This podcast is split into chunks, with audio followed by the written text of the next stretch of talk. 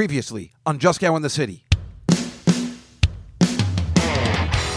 That's what made it suck. I thought it was like a live band. Of course, it started to rain. It did rain all day long. Valerie Bertinelli, you are not a credited member of the chef community. I just get embarrassed. I don't know why. Hey, what's the matter with you? You don't read that fucking sign? Baseball players are such pussies. The Bear, aha, sold out at Radio City Music Hall. How the fuck is that possible?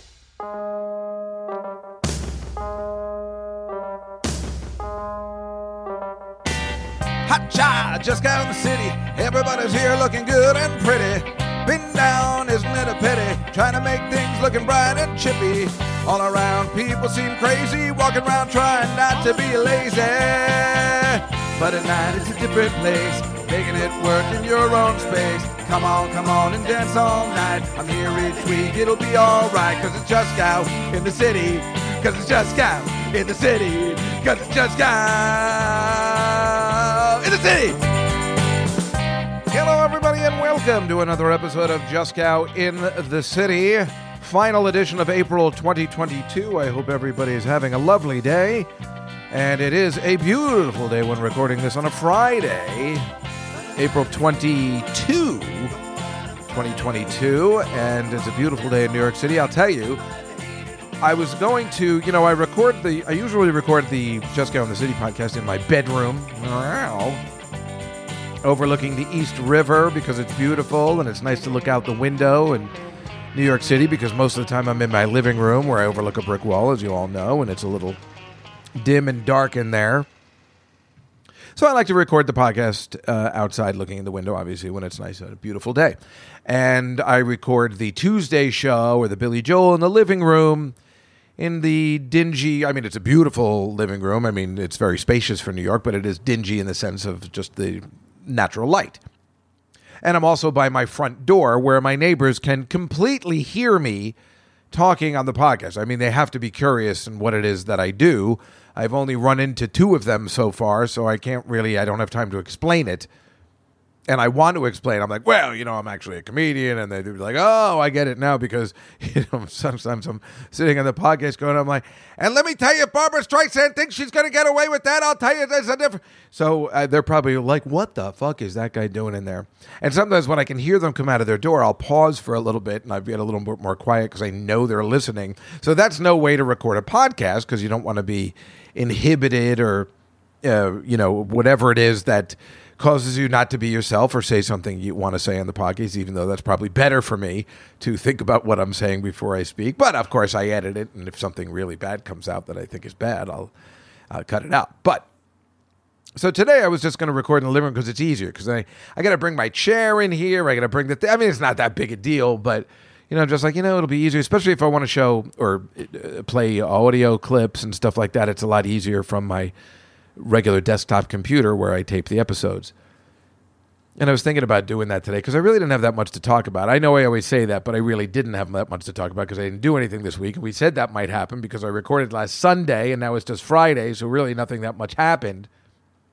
But I was like, Jesus Christ, you know, it's such a beautiful day. I mean, it is such a picture perfect day in Manhattan. It's almost 70 degrees, it's 60 something. Oh, I had to make sure my thing was on airplane mode. We don't want to get interrupted. I don't want to be distracted, as I was just saying, but it's almost 70 degrees in the city. It's a beautiful day, and why not? You know, I'm very depressed today, so why not, you know, look out the window and, and see niceness? And then, you know, I can at least have this hour or so to myself and you guys, and, you know, we can talk as if uh, like everything's perfect in the world. Do you know what I'm saying? And I don't know why I told you all that stuff. It's just that, I, like I said, I've been a little down today you know, it's just this money issue is becoming, it's very much rearing its ugly head at this point. Uh, I know I keep saying I'm out of money, and then I keep saying I'm like doing all these things, but it's really getting bad because now I'm getting the messages your power is going to get cut off. I mean, I wouldn't even be able to do the podcast or anything because I, I haven't gotten any of those letters like, you know, hey, you know, we're, it's almost over for you. And now I'm getting them. I'm working on it. You know, I am trying to get a job, but of course, today, I got an email like, "Well, here are the job offers.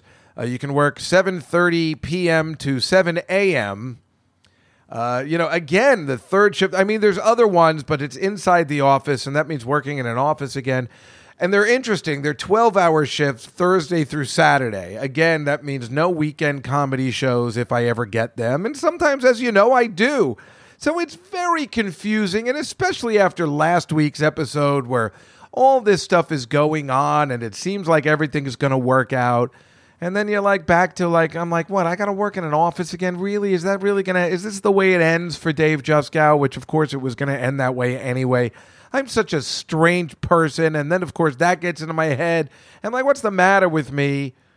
I don't know. So, meanwhile, last night I'm watching this show. Um, everybody, uh, Sarah, and also um, the guy who owns Gotham, uh, Chris Mazzilli, told me he's like, you got to watch that show Reacher on Amazon, and that does sound good because I enjoy the Tom Cruise Jack Reacher movies a lot. There's two of them, and I really like them. So I'm like, well, I'll see this. But of course, this is apparently the way the books are, where the guy's supposed to be six foot five and huge. Whereas it's funny that Tom Cruise, hey, this sounds like a good role for me, even though I'm five eight or five seven and whatever. But yeah, Tom Cruise is all right.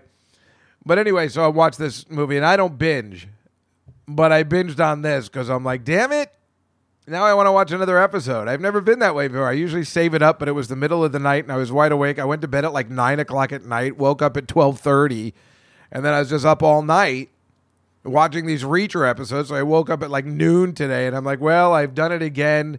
I've blown whatever I was going to do. You know, and the worst part is every time I wake up, I'm like, well, you know what? Friday, you know, Monday, so like over the weekend, I'd be like, all right, Monday, I'm getting it going. And then Monday, of course, I run out of time. For what reason? Who the fuck knows?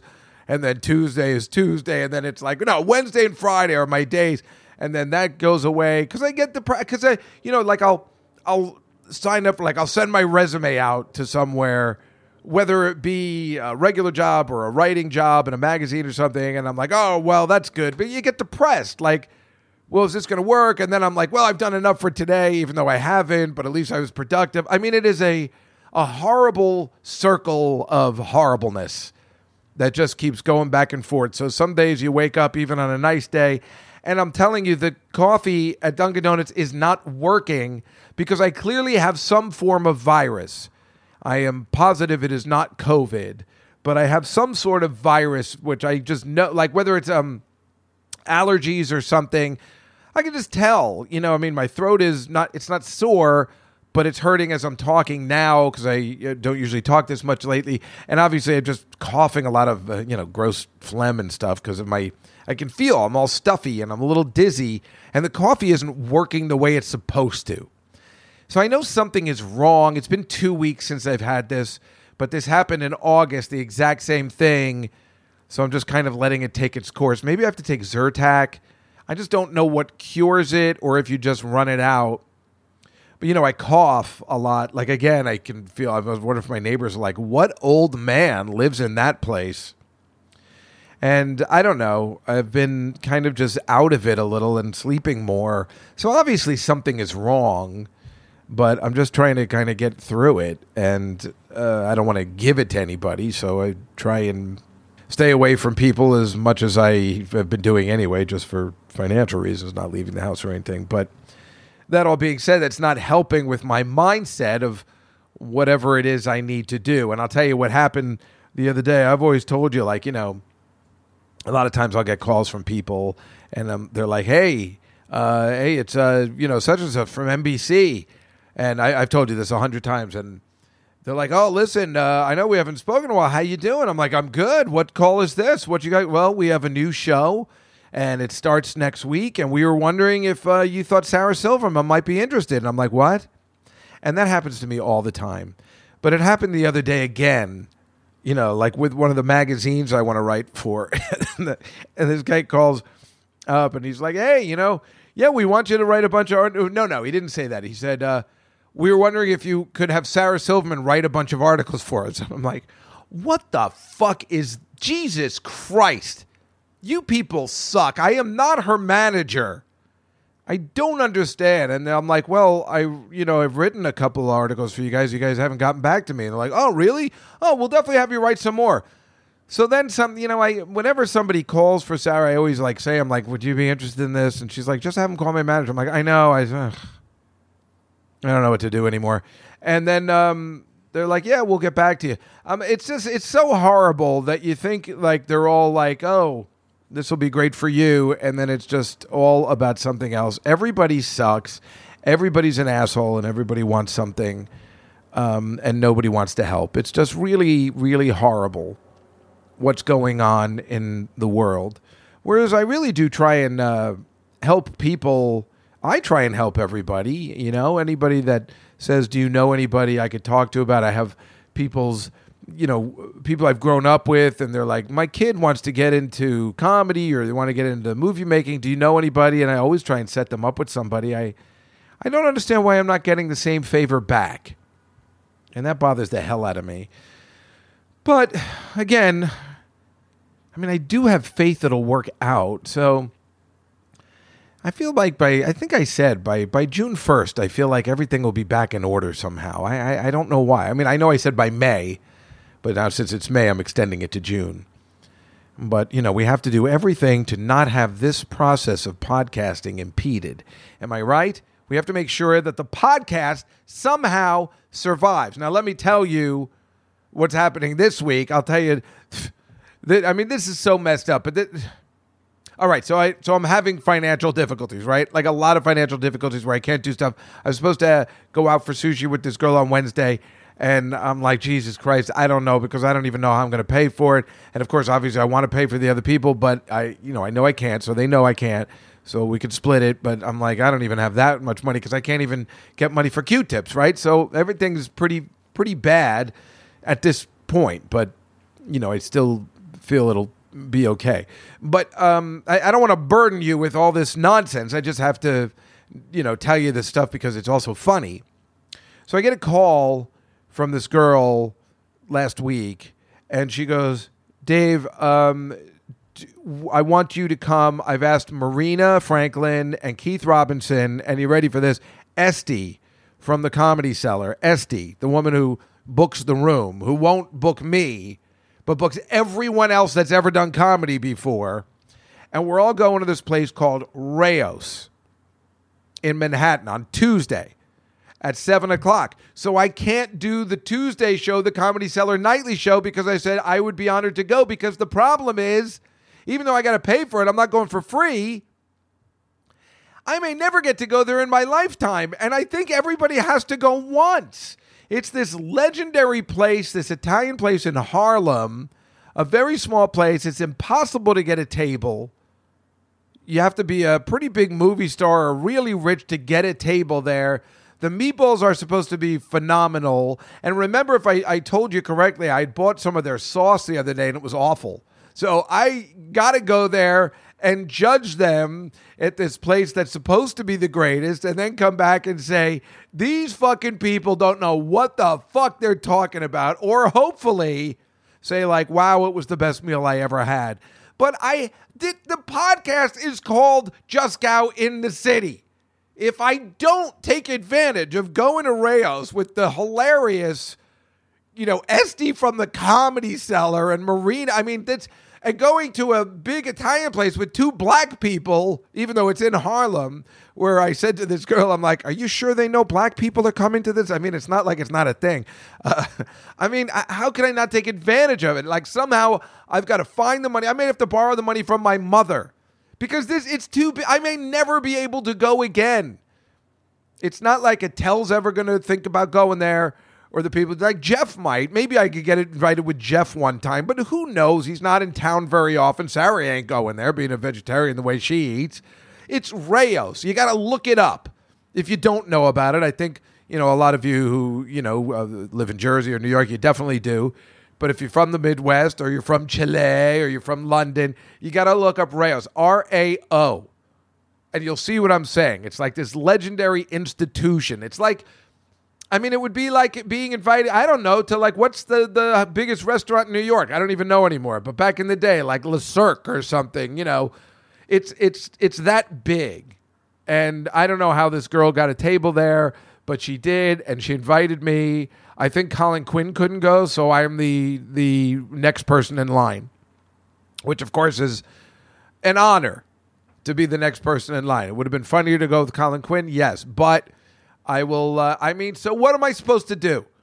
Because, you know, sooner or later I'm going to have money again and things are going to be back to normal. And then how pissed am I going to be that he didn't go to Rao's? You know how many Broadway shows I didn't see because I didn't have the money and I'm still pissed to this day that it is because of financial reasons I didn't get to see that show? It's like that time that guy offered me to come to Hamilton. Yes, the tickets were cheap and I could get them through this thing, there, but they were $100 a piece. Still, you know, maybe too much for me. But I'm like, what am I going to do? I'm not going to go see Hamilton and watch Obama speak that day. These are the things you, you must do, especially if you do a podcast called Juskow in the City. Juskow needs to go to Rao's and bring you the review because you know he's going to be honest. And speaking of which, this past Monday, well, before I get to that, I will just tell you the Tuesday show, there's going to be a guest host. I don't know who it's going to be yet. That's tonight. I don't know who it's going to be yet at this time of recording, but there's going to be a guest host. And I was good with that because then I'm like, okay, then the Comedy Cellar is taking this so seriously because I'm never sure. I think they just let me do what I want to do. But if they're taking it seriously and it is a brand of the Comedy Cellar, then they want to keep it going. Fine with me. That means it's a real show. So I don't know what that guest host is going to do. I don't know what's going to happen. And I apologize for letting you all down, but it was one of those things. I was going to do it either way because then, go figure, Tom Papa, the great Tom Papa comedian, asked me to do his show at the Comedy Cellar on Tuesday. Of course he did. And I said, Well, sit down. You're not going to believe what I'm doing and why I can't do your show. I'm actually going to Rao's with Esty. It's too funny. Ugh, now there's a car alarm going off here. I don't know whether you can hear it. Oh man, man, that's fucking annoying. I finally opened the windows. Anyway, I mean, it's just too weird that Tom Papa finally asked me to do his show the first time in three years, and I can't do it. But then, so either way, I wouldn't have been able to do the show on Tuesday. So, what are you going to do? I haven't missed a day since September. So, whatever, right? I'm sorry. I feel like I hate letting everybody down because we always have such a good time in the chat room, but I think it'll be good that there's a guest host because either you'll love the guest host uh, and I'll, you know, be on my outs, or you will hate him and you'll be like, oh my God, thank God Dave Juskow's back. That's what we're hoping, of course. But hopefully the guest host will be good. I just said Mike to host it himself, but he was into doing it. I was surprised. I thought he would be like, oh, I'll let them know we're not going to do it this week. I just thought there'd be nothing. But anyway, anyway, so on Monday, I go, Sarah Silverman says, uh, "Hey, I'm I want to set up a dinner for you, me, my childhood friend Carrie, and her friend and her husband, who I think I, I told you we went to that crummy snobatorium last time where they were angry because I sent the food back. I sent the food back. I sent the food back because the guy bought the main course for the appetizer. And these two uh, girls are still angry at me because I'm just like, well, he's not paying for it. I'm like, yeah, but that, but how is that? Oh, how is that acceptable with you guys? And I'm only saying it because it's like, again, they're trying to be all this fancy. Oh, you can't get a table here. You can't get a table here. And then we serve the dinner wrong. So we so again it happens to the same people who I love. And remember, I'm going to um, the Sarah's uh, friend from growing up. Her name's Carrie. She married this guy Jeff, who's the best. And one of the our friends from my friend who also listens to this podcast, Dave Elliott, who has been on the show before. He lives down the beach. Went to high school with this guy, I told you so. It's extra funny, and he was like the coolest guy in school. So it's extra funny because I always call Dave Elliott. I'm like, hey, I'm having dinner with Jeff again. It's like his dream come true from high school. So it's extra funny, and he's the best guy. And another friend of theirs from high school, from all growing up in New Hampshire, uh, this other guy who, Noah, who was terrific, great guy. And we're all going to this place called the ABC Kitchen. And as soon as she told me the ABC Kitchen, I'm like, Ah, crap, another goddamn crummy snobatorium because that is what this place is. They think they're so goddamn great in there. It's a pleasant enough place, but I'm like, this is stupid. I look at the menu, I'm like, this is just dumb. This menu is dumb. Everybody that eats here is dumb. And, you know, it's just truly, there's no other word for it, another crummy snobatorium. Meanwhile, we get there and, and Carrie goes to Sarah, like, hey, there's really nothing you can eat on this menu. I'm like, then why are we here?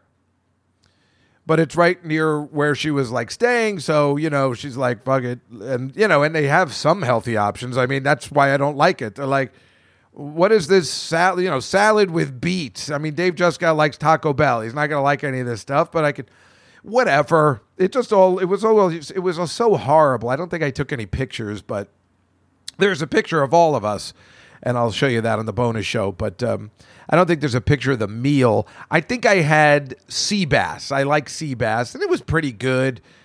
And I had a salad appetizer, but it was stupid. You know, it's again, you get the sea bass, and I'm like, can I have the man's portion, please? You fucking pricks! like it makes me so crazy. So right. So we're all there. They're making fun of me of what happened last time we went out, where I'm like, but they but they pride themselves on being this, oh, we're such a great restaurant, and then you bring out the main course before the appetizer. Am I is it really just me? I know I don't have any money, but I'm just saying you're you're putting it in everybody's head. We're so great. We do everything perfectly, and then you fuck up the most obvious thing. So here's what happened again. And I said, but I didn't do any. I said nothing this time, and it was really funny. We were laughing so hard. So I ordered a martini to begin with, and I made it very clear. And I said, like a vodka martini, dry, with olives. Now, everyone heard me say that, so there was no issue when it came incorrectly. And I said to the guy, I'm like, so you'll put olives in it, right? He goes, yes, olives. And I'm like, thank you. I always like to have a martini with olives. I made that very clear. Guy comes guy comes back and he makes that crappy martini with the ice in it and stuff. I, I was almost gonna say, please no ice chips. I don't want any ice shit in it. You know, I just want to I, I don't know how you order it so I don't get that fucking stupid ice in it. I fucking hate that shit, but I I didn't want to fuck up the guy anymore, right? Because they're idiots at these restaurants. And of course, he puts a lemon twist in it and then pours the martini. And her friend Carrie goes, Oh, a, a twist. I don't remember you ordering it with a twist. And I just stared at her and I say, Well, I'm not saying nothing. I'm not saying nothing. so we were laughing. I'm like, I'm just saying I didn't say anything. So he leaves. I didn't say a word. And I and then I said, Now you all heard me order it with olives. Am I correct? They're like, yes, I absolutely heard you say olives multiple times. We even repeated the word olive. Oh, olives. I'm like, thank you. But you notice I did not say anything. I'm just saying it's not me. It's these places. Now, if I'm in an Applebee's and they fuck that up, then I say, what are you going to do? It's fucking Applebee's. But when you're in these places that make themselves feel like they, oh, we're so great, we're charging all these prices because we take everything so serious and we make sure our guests have the most pleasant experience, then fuck you if you get the, the easiest thing wrong. A martini with olives. When did I say a twist? Fucking idiots. I swear to God, that shit drives me insane, right? And it's even funnier to be driven insane by that when you're not paying for it. I know I wasn't paying for dinner, but it's like I didn't complain. But I think I'm right here, and I know that Carrie's husband Jeff gets it because we always talk about we want when we order dessert, we want the dessert and the coffee coming at the same time. Because he was exactly like me, and we talked about this last time on this podcast how we don't like when the dessert comes and then the coffee's way far behind, or vice versa. You want it together. And why a crummy snobatorium can't get that together, I don't know. So that just started the meal in a hilarious way. I was already like, what am I going to do here anyway? Then I have this ridiculous salad, which is just like I don't know, you're eating shrubbery, it's stupid. I mean, I don't mind eating healthy. It's just I there's something about when it's uh, they they prepare it a certain way and it just looks stupid. Drives me insane. Well, maybe I do mind eating healthy. Who the hell knows? You know what I want? I want a blue. I want a wedge salad with, uh, you know, blue cheese dressing and bacon bits. So, so whatever. And you know, you always know if if I, Dave Juskow, does, doesn't thinks a place is stupid, I'll eat bread because I know I'm not going to get filled up on the meal because they don't offer adult sized portions. So I had some of the bread. Meanwhile, they're bringing all this complimentary stuff over that nobody wanted because it's stupid. And we don't know whether they just do that or whether it's because Sarah Silverman's at the table. It's really hard to say. But again, you're priding yourself on being a crummy snobatorium and you get the fucking drinks wrong. The drinks. The a martini. I mean, a martini, the first go to should be olives. That's the way a regular martini should be. I don't, I don't, I don't even care. Is it a big olive? I mean, I want three small olives in a martini. That's the way I want to have a martini. Jesus Christ. Whatever. I let it go. I said nothing. I let it go. I never asked who ordered the martini with the twist because I knew it was business. I never asked. I never asked. Someone shot the waiter in the eye. I never asked who it was because I knew it was business. Is that good? Is my Hyman Roth? There was this kid I grew up with. He was younger than me. Sort of looked up to me, you know. We did our first work together. Worked our way out of the street. Things were good. We made the most of it. During Prohibition, we ran molasses into Canada. Made a fortune. Your father, too. As much as anyone, I loved him and trusted him. Later on, he had an idea to build a city out of a desert stopover for GIs on the way to the West Coast. That kid's name was Moe Greene. And the city he invented was Las Vegas. This was a great man. Man of vision and guts. And there isn't even a plaque or a signpost or a statue of him in that town. Someone put a bullet through his eye. No one knows who gave the order. When I heard it, wasn't angry. I knew Moe. I knew he was headstrong, talking loud, saying stupid things. So when he turned up dead, I let it go. And I said to myself, this is the business we've chosen. I didn't ask who gave the order because it had nothing to do with business. Oh man, I got to relax from that. I don't know why that kind of shit just drives me crazy. It, I mean, it's not just me, right? You guys are with me. If you're running a, I know we've already been over it a hundred times. I can't, I'm not to repeat it again. Otherwise, the uh, what did I have again? The uh, sea bass, which is my favorite seafood. The Chilean sea bass is my favorite. Very tasty. It was okay. it was all right. I, I think everybody just thought their food was okay. The ABC kitchen. Fuck that kitchen. Fuck that place. Their chairs were stupid. You can't put your jackets on it. I think they do that on purpose. They want you to check it. The, so the the chairs were stupid. They were uncomfortable. It's a stupid place. It's like one of those places they put like healthy, but they you know they have those table those community tables that I hate at like healthy places.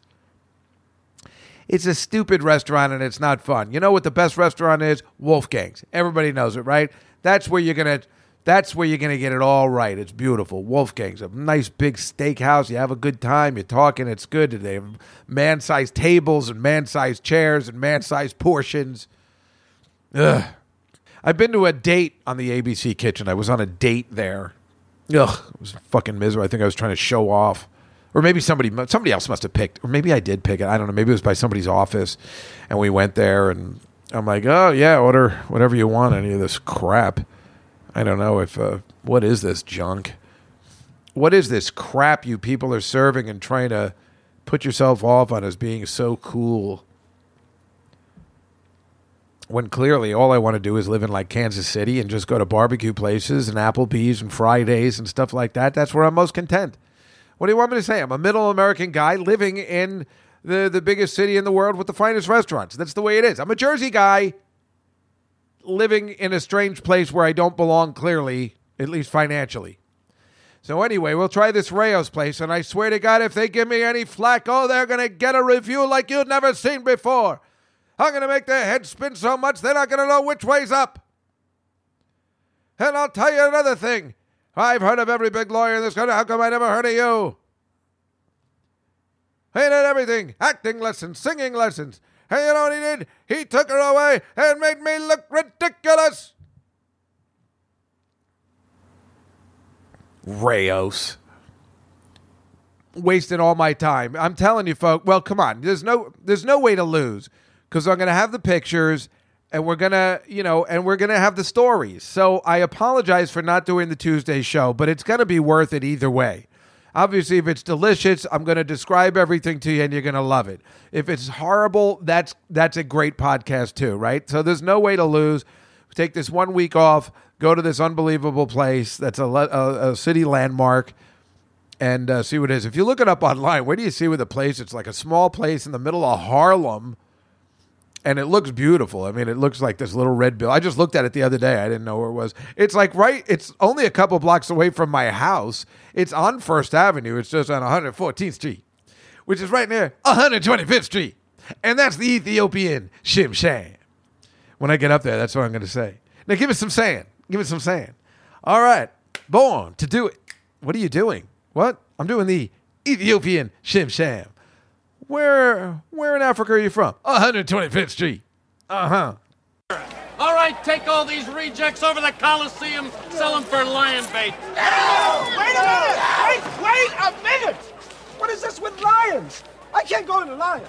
I cannot go to the lions. Oh no, because I happen to know that the lions only eat Christians. Christians. And I am a Jew.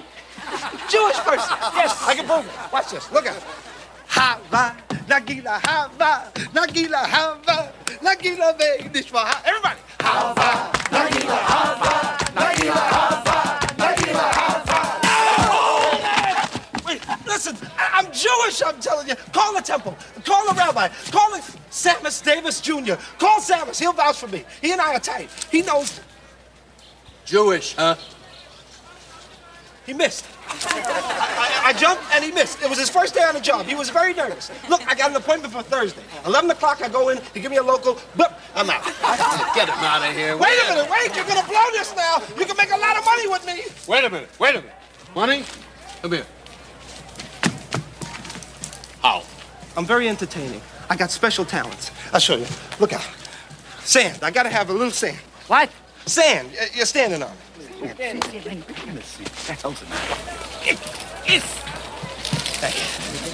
Yes. I did a sand on the stage for the native Shim Sham sand dance. Look out.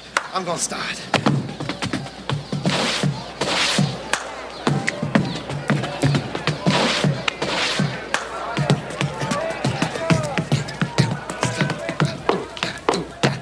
Born to do it.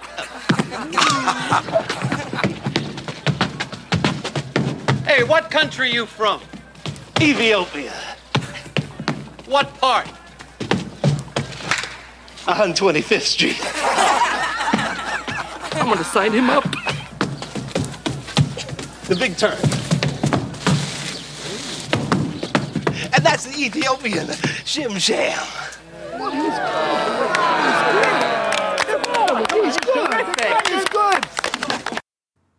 Born to do it. So, and of course, Monday, right? Okay, Monday, we leave the restaurant. What's happening? It's pouring raining. Pouring raining. That is all it does to me now. It just rains when I could be walking home. So then we, uh, I think we went to Sarah's and just kind of waited out the rain a little bit. And then it was still raining, and I had to, so she gave me an umbrella, thank God. And then I took the subway home because I had to because it was raining and the subway was terrifying. I don't remember why. I think there was an incident this time and it smelled bad and it was gross. But what are you going to do? Was pouring rain. I'm just getting angry. I'm getting so angry that it's it's pouring raining. It's not just drizzling, it's pouring raining. I mean, thank God Sarah had an extra umbrella. But I'm just getting so annoyed at the rain. I know April showers bring May flowers. I know. It's just really frustrating. I hate carrying an umbrella and I hate the rain. And then, of course, yesterday I was at my mother's house. I leave just before I get out of the car. What's happening? It's goddamn raining again. I swear to God, I can't take it anymore. I can't take it. I can't take it, I tell you. I can't take it. This is 34th Street, Penn Station. So on uh, so Wednesday, I was gonna go to Hoboken and meet my friend and have sushi, but my nephew called me and said, "Uncle David, I have an hour to kill. in between a rehearsal and my acting class, can you hang out with me? And I am just enjoying my nieces and nephews calling me and asking me to hang out. I've been waiting for this. I'm always like, why don't you call me? So how could I say no? So I bailed on the girl and I hung out with my nephew. It was fantastic. I met him at five o'clock on like 37th Street. I looked up a place to go, like this nice big bar that's like an Applebee's, but it's not. And so we could probably have some appetizers in there. And we sat down and we had a lovely time. I think we had, uh, oh, that's right. I took a picture. We had a flatbread pizza, which was 10 times more delicious than that stupid Frederici's, right? A- a- it was just a flat flatbread. I don't know what it, it was, but it was good. And nachos. It was beautiful. I think I had an, Ar- an Arnold Palmer. It was very good. The waiter was kind of an asshole, but it doesn't matter. I don't know why. But we had a really nice time. And we hung out there for an hour. I walked there and I walked home. It was beautiful. We hung out for an hour and it was a lovely day. I mean, it really was just for an hour to hang out with my nephew at this point. You know, he's not 21 yet. Well, we weren't going to drink before his acting class anyway, but it was nice. You know, he's on Blue Bloods this upcoming Friday, I believe. Yeah. Yeah, he's on he's on Blue Bloods. I think he's in the opening on Blue Bloods, uh, April 29th, Friday, April 29th. My nephew will be appearing in uh, Blue Bloods. He has a small scene. I'm going to kill myself. no, it's really exciting. Um, I'm also seeing him in a play that. uh, look at this kid. This is ridiculous. We knew this was going to happen, though. It is kind of hilarious. And of course, as you know, he's going to Montclair State University in September, which he's going to take my course. Now, next week, when we talk, I will not be recording on Friday because I'm going to Montclair State University to meet with the staff there. Then I'm going to see him in that play. So we'll record on Saturday like normal, and I will tell you what uh, is happening with. Oh, hopefully, that's happening on Friday. That is the plan. God, I hope it's happening because that's going to be a hilarious thing to write back to you guys or to talk back to you guys about what happened when they're taking me around as the uh, professor of the new professor at Montclair State University teaching my course on the movie Clueless. And that's uh, next week, a week from today. So that should be interesting. And that's the funny thing with this money stuff, right? So, all right, so there's a way I'll make money, but that's not until like, you know, either September or January. Then I have um, these other articles I'm writing, but those aren't going to make money like right away. You know, I got to, it, it takes some time. And then, you know, I might be able to put on a show at this place, the Triad Theater, which will be great. But again, I can't do it till May or June. So I can't get things going for a while. So I just need. I just need like one more month or two months to kind of get things going, to pick things up again and work things out so I can get to where I need to be. Now, if I can write these two articles a month and then do a show once a month at this one place, I'd be in pretty good shape again. And then, you know, things will, you know, I can get extra stuff as I go. And that is exactly the kind of life I'd like to be living. So I don't know. I'm so confused. I'm so confused. I think I told you I've never had to look for a job before. And if I, I mean, since the 80s, I mean, it's been 30 years where, you know, jobs just kind of came to me. So this is really confusing. And when I was looking for a job, you know, you had to walk around in a jacket and tie in the summer and and look for work, and you had to pound the pavement, as they call it, pounding the pavement. We'll all be pounding the pavement. Now I'm doing it like for some reason, uh, the Wicked Witch of the West. Uh, I'm doing my Margaret Hamilton imitation when I say that, but I'm actually doing this bit on SCTV. Now, Cole, says here you're the intellectual of the group. Now, what about that? Well, Sammy, all you really need to be an intellectual in this group is an IQ over 12. Boy, this new format is great, isn't it, folks? well, let's hope so, or we'll all be pounding the pavement when it's over. ah, that voice cracking stuff you do is really funny. You know that? Well, thank you. I don't know why I thought of it, but um, it's some guy whose comedian's voice goes up and he goes, Well, we better all be pounding the pavement. But again, I'm saying it like Margaret Hamilton. Well, you better, your little dog's going to be in trouble too, see? And now I'm doing Edward G. Robinson. I'm all over the place. As long as you're a 70 year old person, you're going to get all these references. And that's why I need to be performing to. Anyway, when I got home that night with Billy, which was fun, I was in a really good mood. And I actually spoke to Gilbert's wife, Dara. I just texted her because I wasn't sure what the protocol was for a widow. And I certainly wanted to see how she was doing, but I don't want to bombard her with calls, but it had been a week. So I texted her, and then she called me right back. And she's doing okay. You know, she's doing okay. I think, you know, I think she, when she talks to people on the phone that were there, it starts uh, like a crying spell. And then, you know, but she's, I mean, listen, you know, she's getting through it. She's all right. She's got two kids. She's got to support, but she's down in Florida. You know, they're down in Florida. I think she wishes she was more in New York because that's where a lot of her support group is. But she's going to be okay. We had a really nice talk. She's such a sweet person and a wonderful woman. And uh, I don't know, you know, it was just great to talk to her. And I'm just so glad we will remain friends. And, you know, it's just, she's, she's really terrific and she'll be okay. We know she'll be okay. She's young, she's pretty, she's cool as hell, and she's got great kids. She's going to be all right. But it was it was nice to talk to her and obviously, you know, then I say to myself, what the hell am I? Look at me. I'm so selfish. I'm worried about, oh, woe is me. I don't have any money. I mean, I know it sucks, but I'm like, here's somebody who just lost her husband and the kids lost their father. I'm like, I, maybe I should shut up, let alone what's going on in the Ukraine, right? And you got to look at the big picture. I mean, there's so much fucking shit going on. I mean, look at the newspaper today. It was like there was this.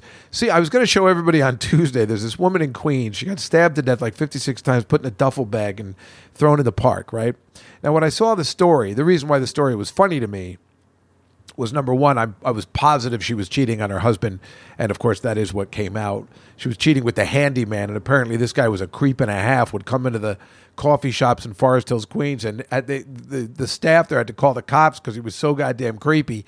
So if you want to start a relationship with somebody like that, eh, it's usually going to end badly somehow. You didn't think it was going to end that badly, but it did. Especially when you have kids and you're bringing this guy over your house with your kids. You're an idiot. That's on you. And if you see a picture of this guy and you know, I could show it to you. I mean, he looks like um, Slash from Guns N' Roses. So, uh, you know, I don't, I'm not exactly sure how you're planning on. Well, that's obviously when you're not thinking, but it was so obvious this woman was having an affair because there was all this stuff where like she didn't come home once, and the husband had to call the cops. Like, why didn't she come home? And then she's like, oh, then she came home in the morning. It was so obvious she was having an affair, and that's where it stemmed from. So, I wasn't worried there was like a serial killer in Queens or anything. Anyway, the reason why I brought it up is because last Tuesday, even though Mike didn't have his microphone last week, I had a picture from the Post. It was so funny because it's a picture of the husband and wife at the. Uh, and they're wearing their uh, oh who the fucking guy that I hate oh Dave Matthews band T-shirt, and I'm like you know this serves them right. Anybody that likes Dave Matthews is an idiot. Uh, so I don't know why I found that funny. It's a picture of them at the Dave Matthews concert, and I'm like you know what you deserve everything you get. I really can't stand that guy so much. And the best is that Jeff Ross has this amazing joke. He goes. Well, I knew I got sick because I uh, I lost my I knew I got COVID. I lost my taste. I went to a Dave Matthews concert. so that is a great joke. That guy is the absolute worst. But you know, there's that happening, and and let's see. Well, I had a whole bunch of. Oh yeah, and this this bride today. I just saw it. Uh, the this bride in Florida and the caterer decided to lace all the wedding food with pot, and everybody went to the hospital and got sick because they didn't know they were getting high. So hopefully they're going to jail. That's fucked up. They're like, oh, we want everybody to have a good time. I mean, we don't even know what the reasoning is, but the caterer and the bride cooked up a scheme. We're like, we'll lace everything the lasagna, the cake, we'll lace it all with pot, like a couple of fucking idiots from the 60s or something how do you think that's going to end? We got like 80 year old, but what? My mother's going to be high as a kite coming out of a wedding? Are you out of your goddamn mind? Hopefully, they're going to prison because that is some fucked up shit. If you are not expecting to get high, that is not cool. And uh, yeah, I mean, uh, you know, you don't know and you just think it's laced with something. I mean, that's pretty bad. And that happened today. And there's just all the, oh, and then this guy challenged Mike Tyson to a fight on an airplane. This guy better go to jail or something. I swear to God, if they pick on Mike Tyson, then some then everything is wrong. The guy was baiting him and baiting him and throwing stuff at him. He was sitting behind him and he just kept challenging Mike Tyson like a moron. And Mike Tyson beat the shit out of him. He couldn't take it anymore. He better not get in trouble. This guy was drunk on a plane. These people on planes, this is why I don't like to travel. First of all, I can't understand why anybody gives a shit if you got to wear a mask on a plane. Who cares? Who cares? You fall asleep, you put the mask on. If you're gonna and if you're gonna be policing the mask, I don't know. Maybe that's an issue, but I mean, what's the big deal? You wear a mask. It's a three-hour flight. You you get there, you take it off, you walk around. It's only like an inconvenience for a second. You got to look at the big picture of the fact that you're not driving there, and you're gonna be at your destination soon. I just can't believe all this bad behavior on planes. It is so weird, man. This is why I hate flying. I usually fly by myself. I keep to myself. I just sit there. I'm like, I got to just make it through. I got to make it through. I try and be as polite as possible. I never get upset. And I see people getting upset and crazy. And, you know, I just try and sit the window seat and never move. I try never to go to the bathroom. I just sit there and just pray that the flight will just end you know, safely and good, and just I don't want to interact with anybody and just get it over with. And I just don't understand the bad behavior. I just don't get it. I don't know what's happening again when you're when there's a huge war and they're killing all these innocent people in the Ukraine. Speaking of which, my God, on Wednesday when I came back, I saw a Palestinian parade, a Palestinian parade in New York trying to like free Palestine. I was so angry. I'm like, oh my God, you're causing traffic problems. You're bothering me, Palestine? Fucking idiot. Oh, that was making me so angry. I really wanted to go in there. I, I gave him the booze, I gave him the thumbs down. They're allowed to parade around here? I mean, what the fuck is that? Ugh. Everything's a mess. Everything is such a mess. And you know, it's always this way. Nothing ever changes. We just hear about it faster. That's all. There's always war. There's always genocide. There's always stuff. And the worst part is, you know, you're hearing about all this stuff in the Ukraine. It's just like in World War II when everybody knew what Hitler was doing for the Jews, but nobody knew to the extent of it. Until now, we do know the extent. There's pictures. There's all this stuff, and we're still not really doing anything. But it's so risky, I guess, to not interfere. Oh, it's such a strange, horrible thing. You really want to help. These Russians are awful people. Not the people, not the Russians themselves, but boy. And it's so obvious what's happening, and it's like there's nothing anybody can do. It really is just like um, it's just like the old days. I mean, what the fuck is happening? Is it COVID? Did COVID fuck everybody up? We've been in hiding for so long that as soon as people went out, they just started going crazy. I think that has something to do with it. Somebody also brought up something else because Marina was saying that a bunch of people caught COVID from the Comedy Cellar Christmas party, which makes a lot of sense. That and the funeral were big super spreaders, you figure, right? These big events. But she brought up something else that was interesting that we hadn't thought about. Somebody like me who's been alone for a very long time and there's a lot of people like me who are even more safer. And I'm not obviously not going out because I feel like I'm not going to catch COVID. I'm afraid of COVID or anything. But, you know, I just stay home and I spend a lot of time by myself. Now that we're all going out again with people, I think people are catching not just COVID, but sicknesses because our immune systems aren't used to being around other people anymore. So now all the time, like when I was around these kind of crowds and I wasn't getting sick, now I'm getting sick because I'm not used to being around so many people again. So it kind of makes sense. I didn't even think about something like that. I've been alone and, you know, in a singular place for so long to be in a crowd. All of a sudden, my immune system's like, oh, wait, we're doing this again? That makes a lot of sense to me. I think it's kind of interesting. Also, just one other thing about Gilbert, too. I was talking to Rick Newman, my very good friend Rick Newman, who uh, you know, used to run and own Catch a Rising Star, a legendary comedy club in the 70s, 80s, and 90s. Uh, speaking to him, and he's having a lot of um, hospital problems, heart problems. Me, my friends are having heart issues, whatever. And I think he even had a cancer scare and all this kind of stuff. So he'd gotten out of the hospital, and apparently, and he shared this with me, and I can show you on the bonus show, a note that Gilbert sent him one month ago and it said Rick get well soon Gilbert Gottfried but the note was written on a piece of paper that had the Catch a Rising Star logo on it and Rick told me that the only reason that Gilbert could have possibly had this paper is because in 1975 Rick made a bunch of scratch paper for his employees and a couple of the comics, and he gave it to him in 1975. And Gilbert kept that paper, apparently knew where he kept it all these years, and wrote that note and sent it to Rick. Isn't that one of the kindest things that you've ever heard somebody doing? That they actually took the time, like, wait a minute, I know I've got this pad somewhere. Let me look through my stuff, which means, of course, that Gilbert actually had all of the stuff that he'd been saving all the years, all the jokes we were making, very organized. And he knew exactly where everything was. And it meant so much to Rick, more than, you know, a, a store bought card or flowers or anything could do. Something that somebody took the time to write on that. It was really special. He, he said, I don't want to post it because I don't want to do that, but I will show it to you because it really is amazing. It's a really thought, heartfelt gift. Heartfelt uh, as uh, you can take that term any way you'd like it. So I thought that was um, quite nice. And uh, just one other thing before I get to this other thing I want to talk about. Yesterday I went to my mother's. Right, my sister and I went. Oh, so like I woke up really early, right? And I t- oh I took pictures of the. You don't need to see these, but I'm saying I took pictures of where my mother fell. You know where she got beaten up and punched in the face at this place because we're definitely going to sue the uh, this building and I took all these pictures. So I woke up really early, got my car, and for some reason the car started. Remember, I was at my sister's house. It was like six hours and it didn't start. And now it started, been there for like five days and it started. So who the hell knows what's going on with it? So I wake up early and I go to New Jersey. I take pictures from this building. I take pictures of the carpeting and I was talking to the attorney all day. And we're going to, you know, stick it to these people because they deserve it.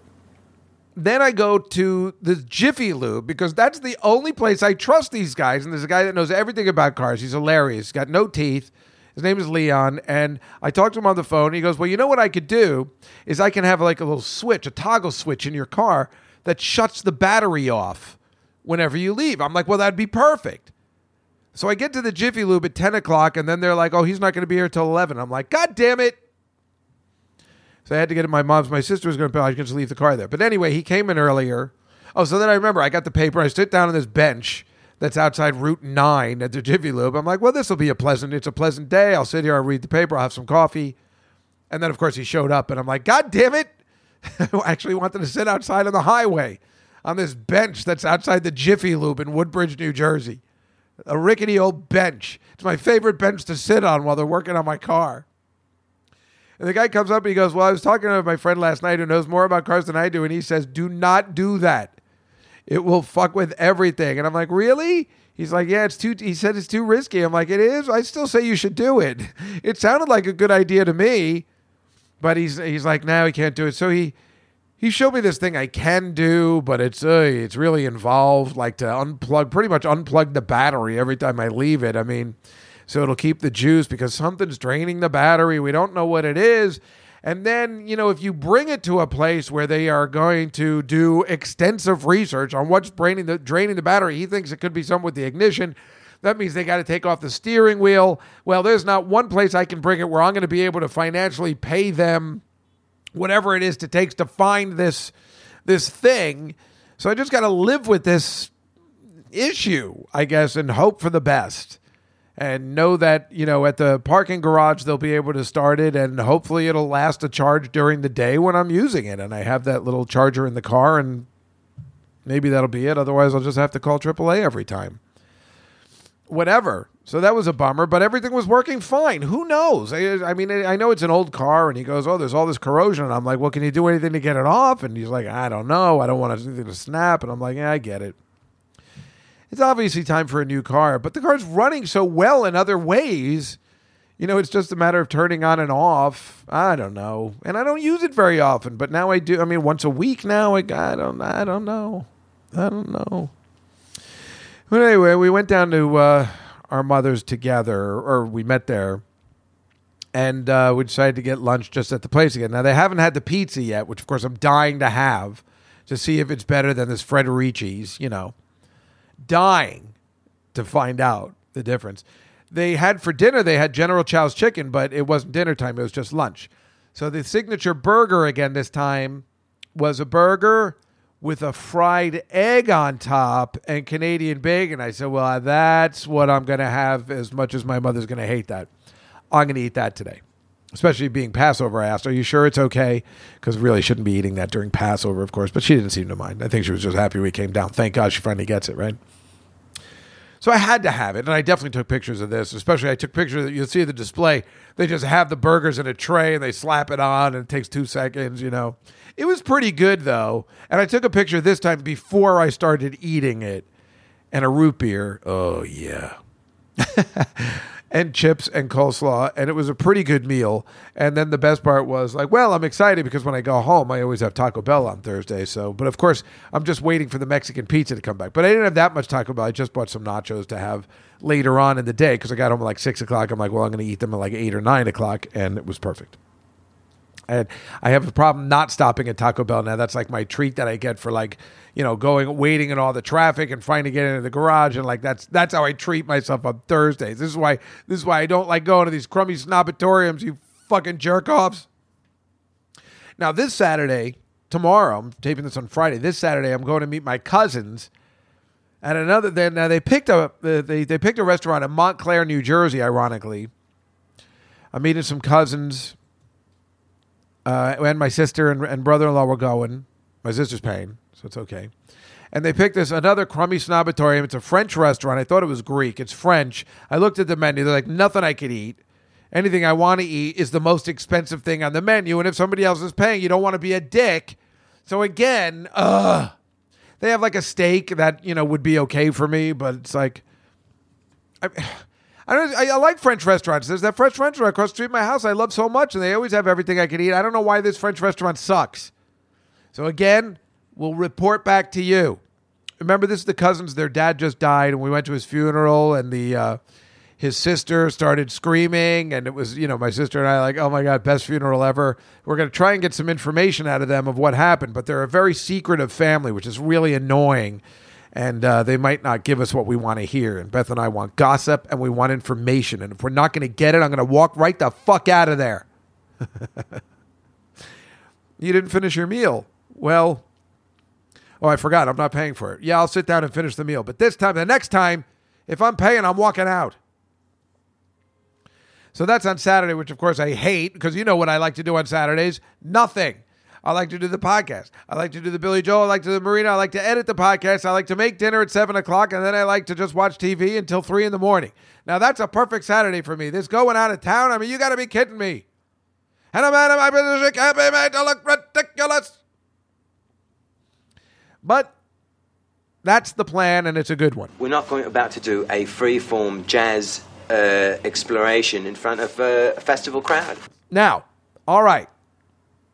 Now, last week I was talking about Aha, the band Aha, very confused, and how the band Aha was sold out at Radio City Music Hall. But our new listener, Bernie, which of course is the stupidest of all names, and I love you, Bernie, but um, if you know anything about uh, me and my love of everything that uh, Richard Curtis um, directs or writes, I'm talking about Notting Hill.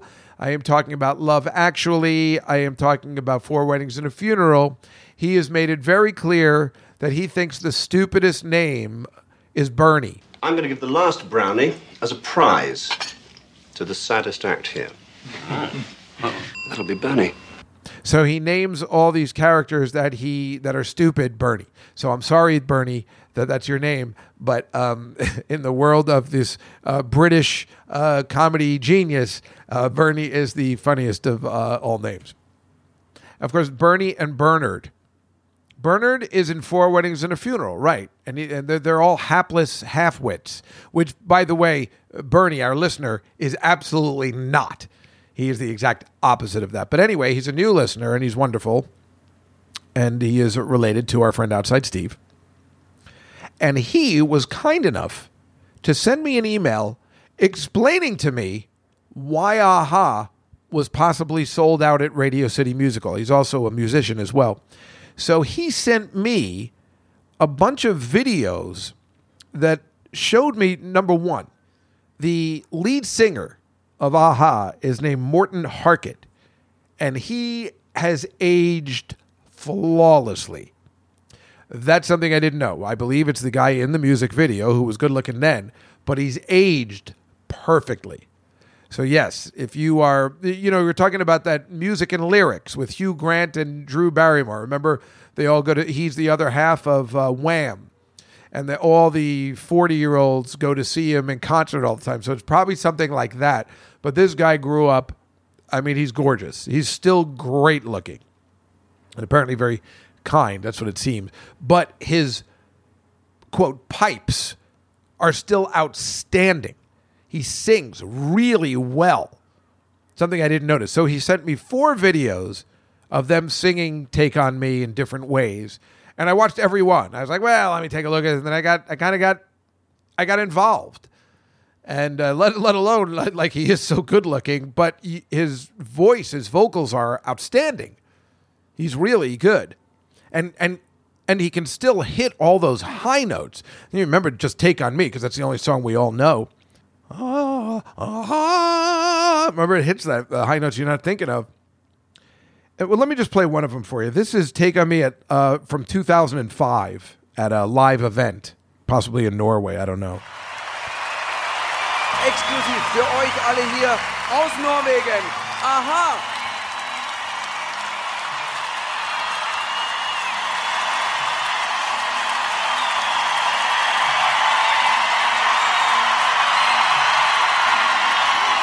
Okay.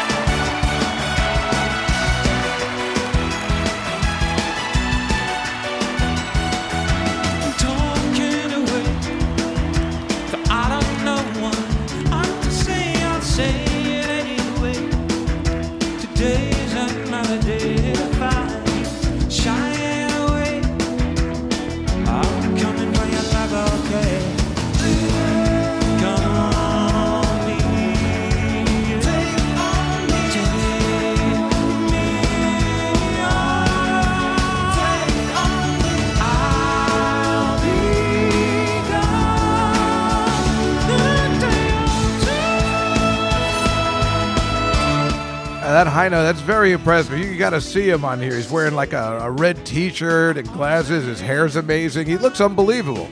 Is 2005, so probably in his late 40s by then. I guess, assuming he was in his mid 20s when he was in the Ha. I don't know. But that so, but the the thing is that that video has 40 million views. So again, if you're trying to figure out, as I was, why they're sold out at Radio City Music Hall, well, the 40 million views should give you a hint. And I don't know when that was put up there. You know what I mean? I don't, know when, you know, it, it, even though it's from 2005, it might have been put up yesterday. I don't know. Oh, I'm sorry. It was put up in 2019. So two years ago, exactly two years ago, 40 million views. That was only put up two years ago, a concert from 2005. 40 million views. 20 March of 2019. You got to be kidding me. Here's the um, the serious one. This is from MTV Unplugged, but I just don't know. Oh, oh, I'm sorry. Wait. Now, I don't know when this was taped, but it was put up here on 2017. And I'm sorry, this one has 77 million views. What? Oh, I don't know what I'm to say, I'll say it anyway. Today is another day to find you shying away. I'll be coming for your love, okay, and take on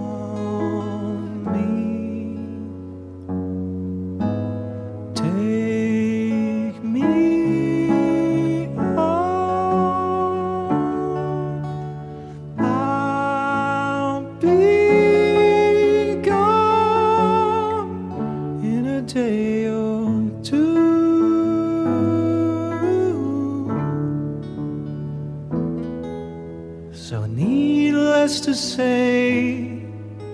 I'm odds and ends, but that's me, I'm stumbling away.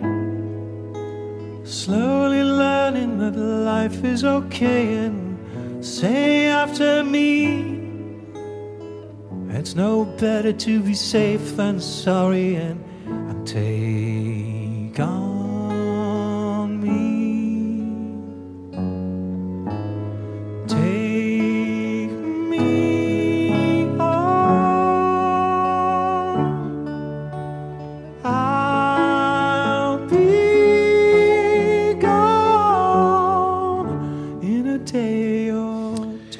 It's a, it's a, you know, I mean, it's a, it's a silly song to do slow and everything, even though it does sound beautiful. But his voice is so good. Bernie, thank you so much for uh, sharing. It's so funny, right? I would just, I, it was obviously it was much funnier to be like, wait a minute, what's happening? But now that we know, seventy-seven million views can't. Well, that'll get you Radio City every time and that'll sell it out every time. 77 million views. Radio City holds about 5,000. I'm surprised they were only sold out for one night. Now that Bernie has turned us around on this, he's also on an episode of The Masked Singer, not here, but whether it's in the Netherlands or UK. And uh, I don't know whether he won. He was dressed as a Viking because he's like Nordic. Again, he just seems, uh, you know, they take it off, and it, it's so funny. The the girl on it is like, you know, you're very good looking. He's that good looking where you know the the judges can't even help themselves and say, uh, I, "I just want to say you're very you're extremely good looking." he really is that good looking. He just looks cool, and it- again, so so the thing is, what I was looking up was that they, you know, they obviously they've had they were they've been working this entire time.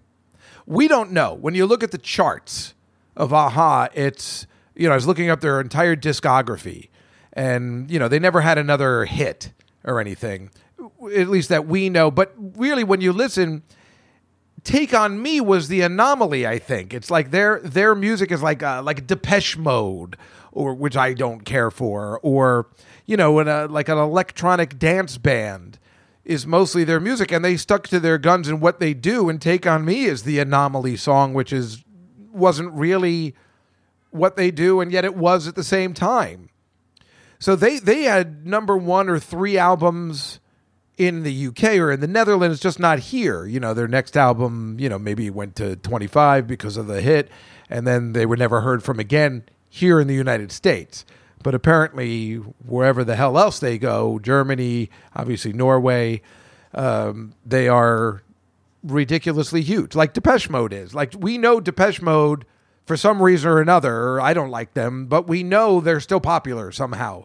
In the like Erasure is a great example. Remember them? I don't even know whether they're still around. Everybody's like Erasure, Erasure. Who the fuck is Erasure? We don't know any of their songs, but there is a fan base of people that we just don't understand. So again, this is kind of like that Russell Peters thing I told you about years ago.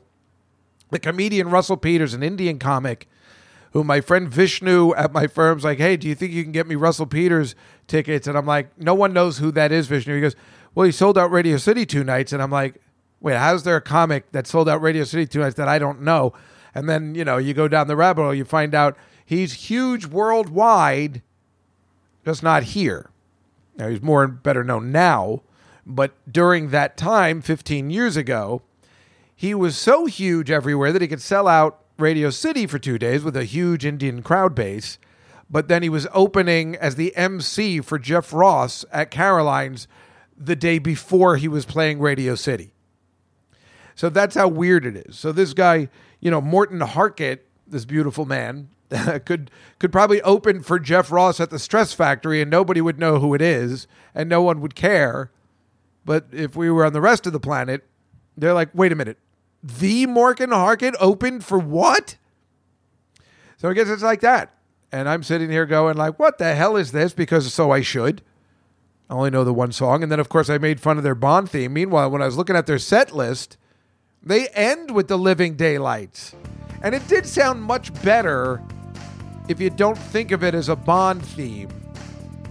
It sounded if you take away the Bond aspect of it and how they kind of and the movie wasn't that good and the you know it was the new James Bond and stuff, but it was clearly a issue. It wasn't just me saying it. The song didn't work. It's not like nobody does it better, which completely works in The Spy Who Loved Me in every way. But they clearly knew, some of the Bond people knew, because they asked Chrissie Hynde to come in and save the music part of the film. So there's not just me that noticed there was something wrong. So then, to me, in my mind, back in the 80s, I say, well, that's strike two. You know, their second single didn't really go anywhere. and Nobody's talking about it. And then they were asked to do the Bond theme, and that didn't go anywhere. And they even almost took it away from them, which is unheard of. So that was strike three. It turns out I'm wrong about everything. These guys are the shit. Everywhere else, but here, except Radio City, once every few years. I don't even know if they play anywhere else in America, concert wise. Oh, they're playing in Napa, California. Mostly United Kingdom, though. Yeah. Oh, that's in July. Mostly United Kingdom.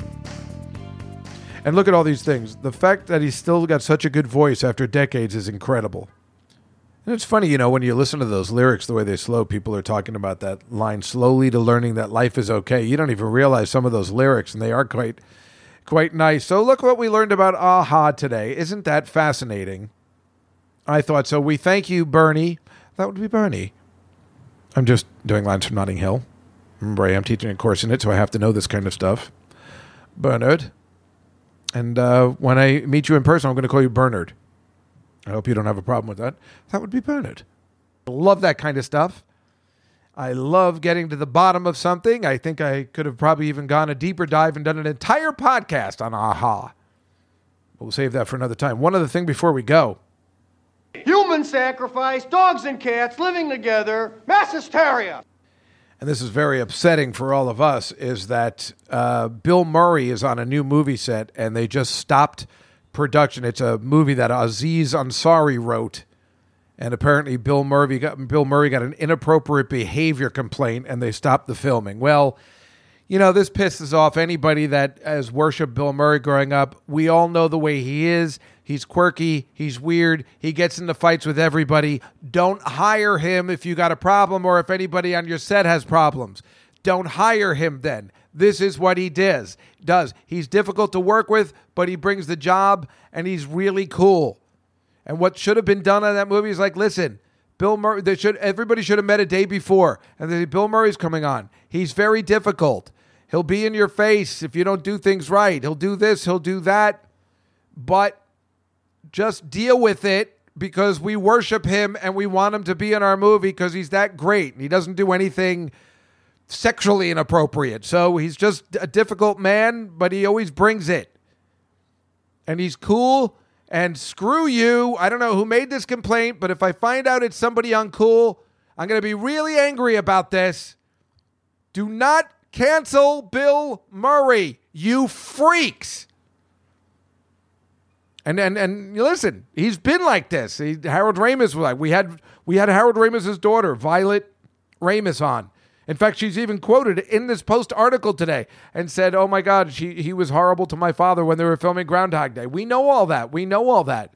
But unfortunately, he brings the you know it's not like he's he's just difficult to work with. There are a lot of actors like that, but sometimes they're worth it, and you have to choose whether you think it's worth it or not. That's all.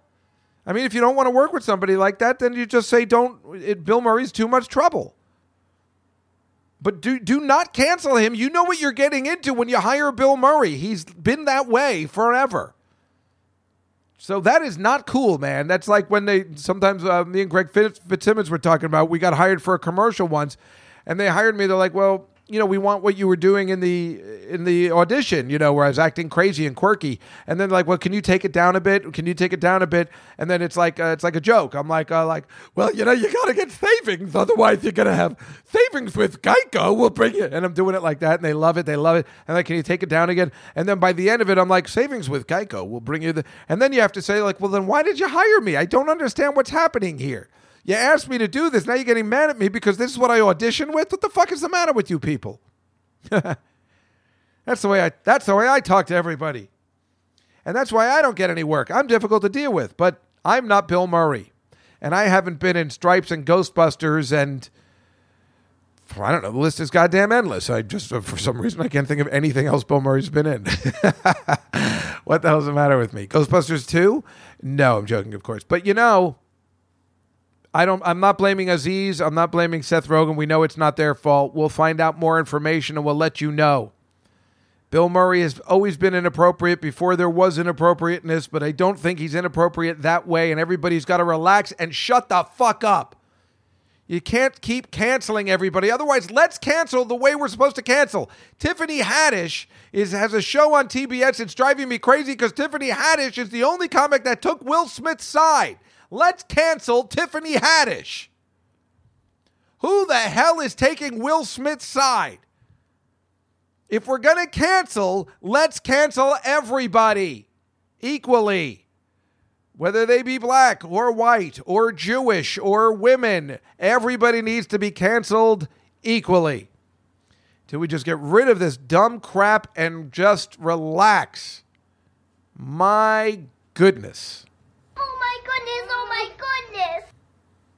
That's what it was. They also talk about the trouble on the set with uh, Charlie's Angels. That's right, because he had trouble with Lucy Liu because uh, whatever, you know, what's the difference? He got into trouble with McG, the director. Of course, he got in a fight with McG. Mick G's an idiot. McG. Who goes around with the name McG? You see my point? Who wouldn't have trouble with that guy? Meanwhile, I'm pretty sure I can get Bill Murray on this podcast. And who wouldn't want that? And I told you what's going to happen. He's going to be on the podcast, and we're supposed to Zoom, but I guarantee he knocks on my door and comes in person.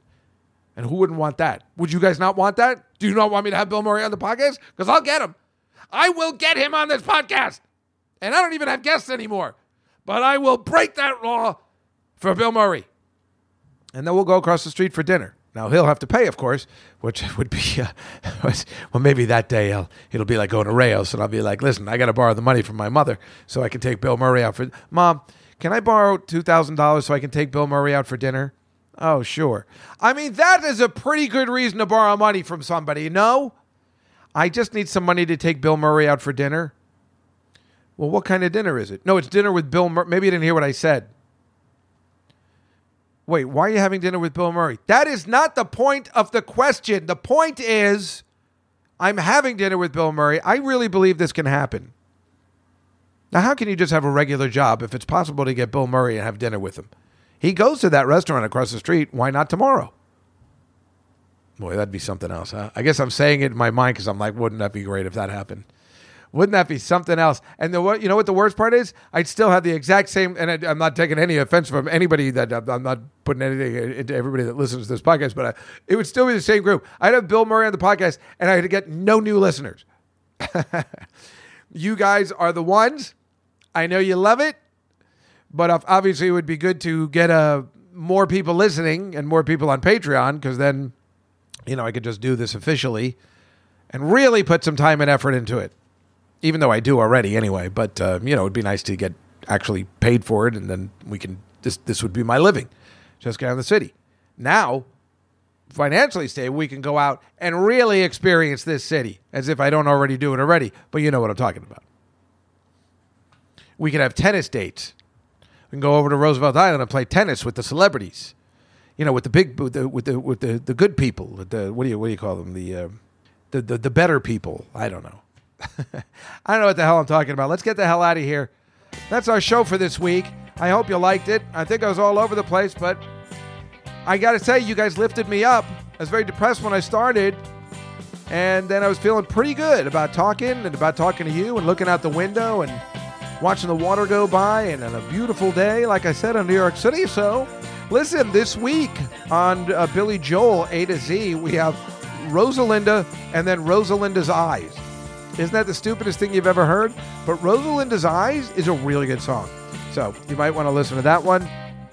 And uh, that's on Billy Joel A to Z. Otherwise, remember, no show, at least for me. You can watch the Comedy Cellar Nightly Show. I just won't be on it. But next week, I will regale you with the stories from Rao's and how uh, having a guest host on the Comedy Cellar Nightly Show worked, and lots of other things as we move into the month of May. I will see everybody next week on Juskow in the City. Good night, everybody.